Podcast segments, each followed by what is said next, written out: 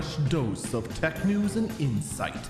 This is the Early Burb Briefing. Lenovo thinks about a phone.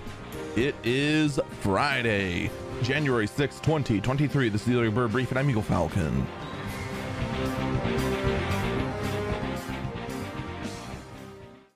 Today's podcast is brought to you by HelloFresh. Start your year off the right way. Enhance your ability to cook and order some HelloFresh. Ingredients delivered directly to your front door and recipes to follow to help enhance your ability to cook on your own and save money this new year. Use my link in the description of this podcast or use the code POGHF18278 for 21 free meals plus free shipping. And no, I did not pick that code. So, of course, it's CES time. So, of course, we have a lot to talk about. I'm going to focus on Sony and Lenovo today. Sony, oddly enough, didn't really have a whole lot to talk about as far as I could tell. I'm going to be doing another once over before I go to Eagle Eyes on Tech. Obviously, I don't want to miss anything for fairly obvious reasons. But first off, they introduced Project Leonardo, and this is for the PS5. This is to compete against that massive accessibility controller that Microsoft released, except this one looks way more space age because everything involving the PS5 is, looks very space age. It looks like a flying saucer with giant shoulder buttons around the whole saucer and a massive joystick sticking off the side. And apparently, there are multiples of these. And of course, just like the Xbox accessibility controller, there are tons of ports to add tons of other devices to make it so that you can pretty much hot map anything to control the PS5, regardless of your disability. I mean, honestly, the whole thing is just kind of cool in, in general. These kind of accessibility things, as someone without one, it looks fascinating to see these kind of contraptions and go, whoa, but why?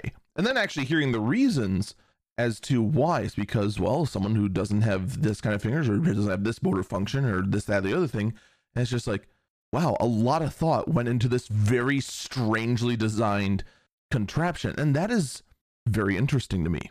I do actually recommend checking out. It is called Project Leonardo, and it will be out at some point. I don't know when, unfortunately. The concept of that there is that there's supposed to be two of them, and like I said, there'd be other things to join with them. Sony and Honda have revealed they are going to be joining forces to make the AFEELA, which is going to be a mid-sized sedan, and told us pretty much nothing else.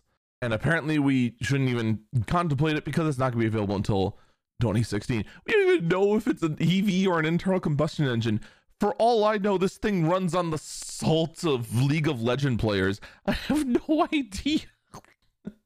Based on its design cues, I have to assume it's electric, but I don't even think they announced that during their anything. The name of the car is the AFEELA, and it looks anyway. Moving on to Lenovo. it, it's just a car. It, it just looks like a very unremarkable modern car. And the fact it's not coming out until 2025 is just like, oh, okay, bye. It's like, why bother? I don't know. Maybe the maybe the pictures I have don't do it justice. Lenovo actually announced quite a lot of interesting things. First off, they're announcing the Smart Paper, which is a 10.3 inch e ink tablet targeted primarily at students. I don't know how it took people this long to do something like this. Like, seriously, I have been pondering this thing for a while. And granted, the Kindle Scribe exists, but we barely hear anything about it. This is one that is specifically intended to be just you take notes on it, you jot things down. I assume a device like this can also hold some serious data. Yeah, there's 64 gig um, onboard storage on it. I just want to know can you get textbooks on this as well? Dude, that'd be killer. Even if the OS isn't robust enough, because e ink, unfortunately, has a very big problem in the fact that it doesn't, um, it is a very low refresh rate, and thus menuing around it is a pain. So, like an like a store to buy textbooks on is a bit difficult. But a device like this, and the battery life is going to be insane because it's e ink. If you don't know, e ink is like a LCD screen, except the colors are nowhere near as bright if it's a color e ink, most e-ink is in fact just grayscale. It is just black and white. But if power no longer goes to the device, whatever the last image was on the screen stays there. This means that the device consumes very little power. And even though this thing only has a 3500 milliamp battery, you could be looking at, you know, days of battery life on this thing. And I do mean days, plural. The battery life itself is not actually mentioned here, other than the fact that, you know, because it's e ink and, you know, it's not in a state of constantly consuming power, you can read up to 7,000 pages in one charge or note taking 170 pages in one charge. That's how the battery life is measured because you're not constantly consuming power, unlike an LCD screen. LCD screen constantly needs power. You got the power, that's it, it's done. So again, very interesting. That's a very interesting use of e-ink. This is a more interesting use of e-ink, but a very but why use of e-ink. The Lenovo ThinkBook Twist, which actually looks like an IdeaPad, but I digress, is a convertible laptop, but uses that old swivel swivel uh, hinge design that we've seen on God tablets, convertible tablets from back in the 2005 era, where the screen pivots and latches down. Except there's a screen on both sides of the laptop. One side of the screen is your normal standard LCD screen. Oh, I'm sorry, an OLED screen. Ah, so it's gonna be even more prohibitively expensive. And the other side, it has a color e ink display. Why? I don't understand. Apparently, the e ink can run Windows. The pen is supported on both sides, but you know, you always have a screen exposed, which is concerning for privacy people. And well, it's going to be expensive. This sucker is supposed to cost close to or start at $1,650. And, you know, for that kind of money, it's not going to be, it's not going to, thank you, phone, by the way, for the interruption. It's not going to be, you know, the highest specs. You're talking, you know, only 13th gen Intel. You're talking integrated graphics. You're talking only up to 16 gigs of RAM. That's it. You're only talking up to a terabyte of storage. That's it. You're not, this isn't going to be some kind of powerhouse. It is an expensive thin and light portal laptop. But, you know, it is what it is. And quite frankly, this is what CES is all about. These interesting, these fascinating laptops that people just kind of go, huh, interesting.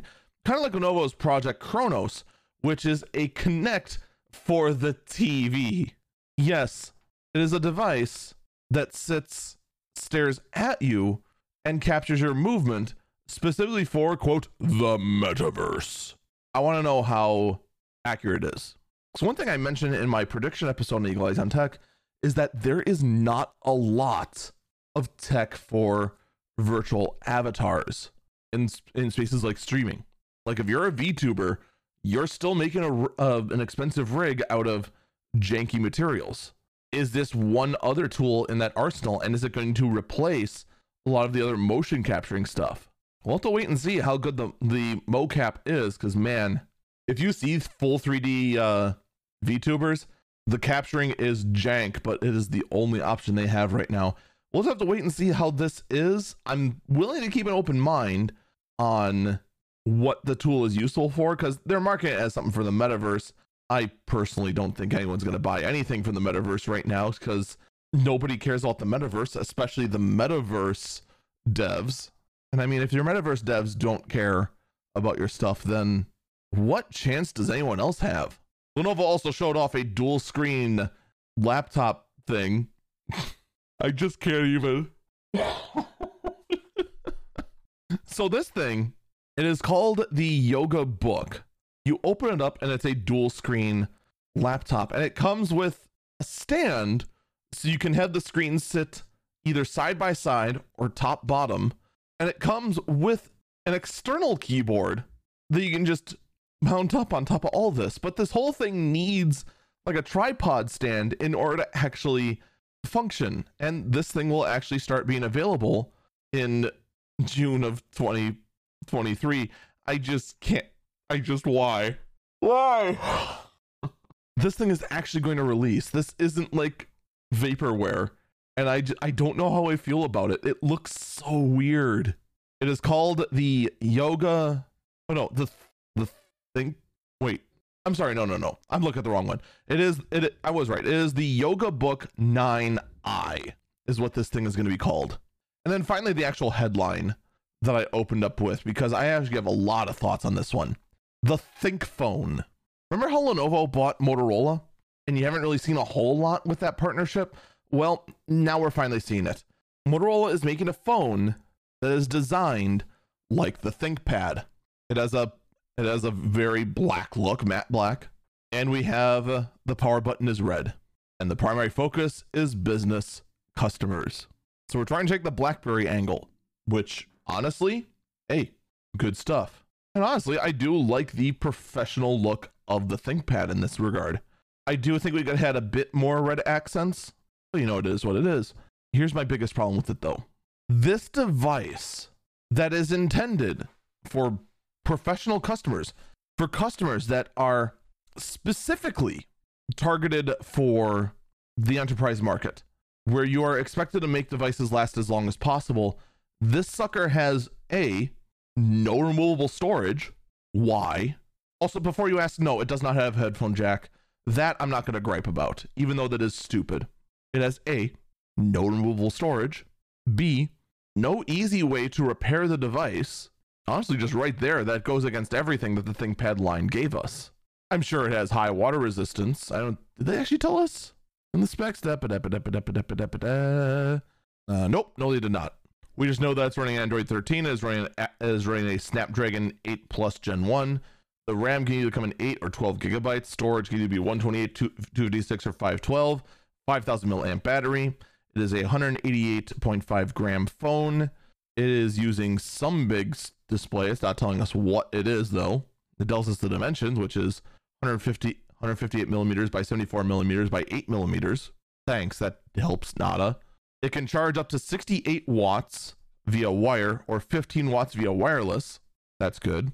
And that's about the most business like feature on here so far as we can tell, is just the fast charge rate. A lot of what else they're talking about is going to be software tweaks, going to be instantly connecting it to a PC, apparently, unified clipboard across your devices, a unified notifications, file drop, app streaming, an advanced webcam on your phone. And that's apparently it. They're also talking about a high level security, but not giving a whole lot of information in that regard. Thank you, phone, once again. Such uh such great uh interrupted. I was if only that that call could have waited. But in any case, as you can hear, I am starting to get busy because this is what I get for unfortunately dealing with electrical gremlins last night in uh, in this studio. We are just having so many problems lately. The Think phone will be available in the US, Europe, Latin America, Middle East, Australia, and select countries across the next few months. We have no idea what the price is going to be. I'm not going to lie, I am not impressed with this phone. I think it's fine. I think it's the bare minimum of what a Lenovo phone should be. Like the absolute 100% barest minimum. But otherwise, I am very disappointed in this. That's going to do it for me. Stay safe and stay healthy. Oh, I should mention, it does have a SIM card tray. Thank you, Apple. We now need to think about that.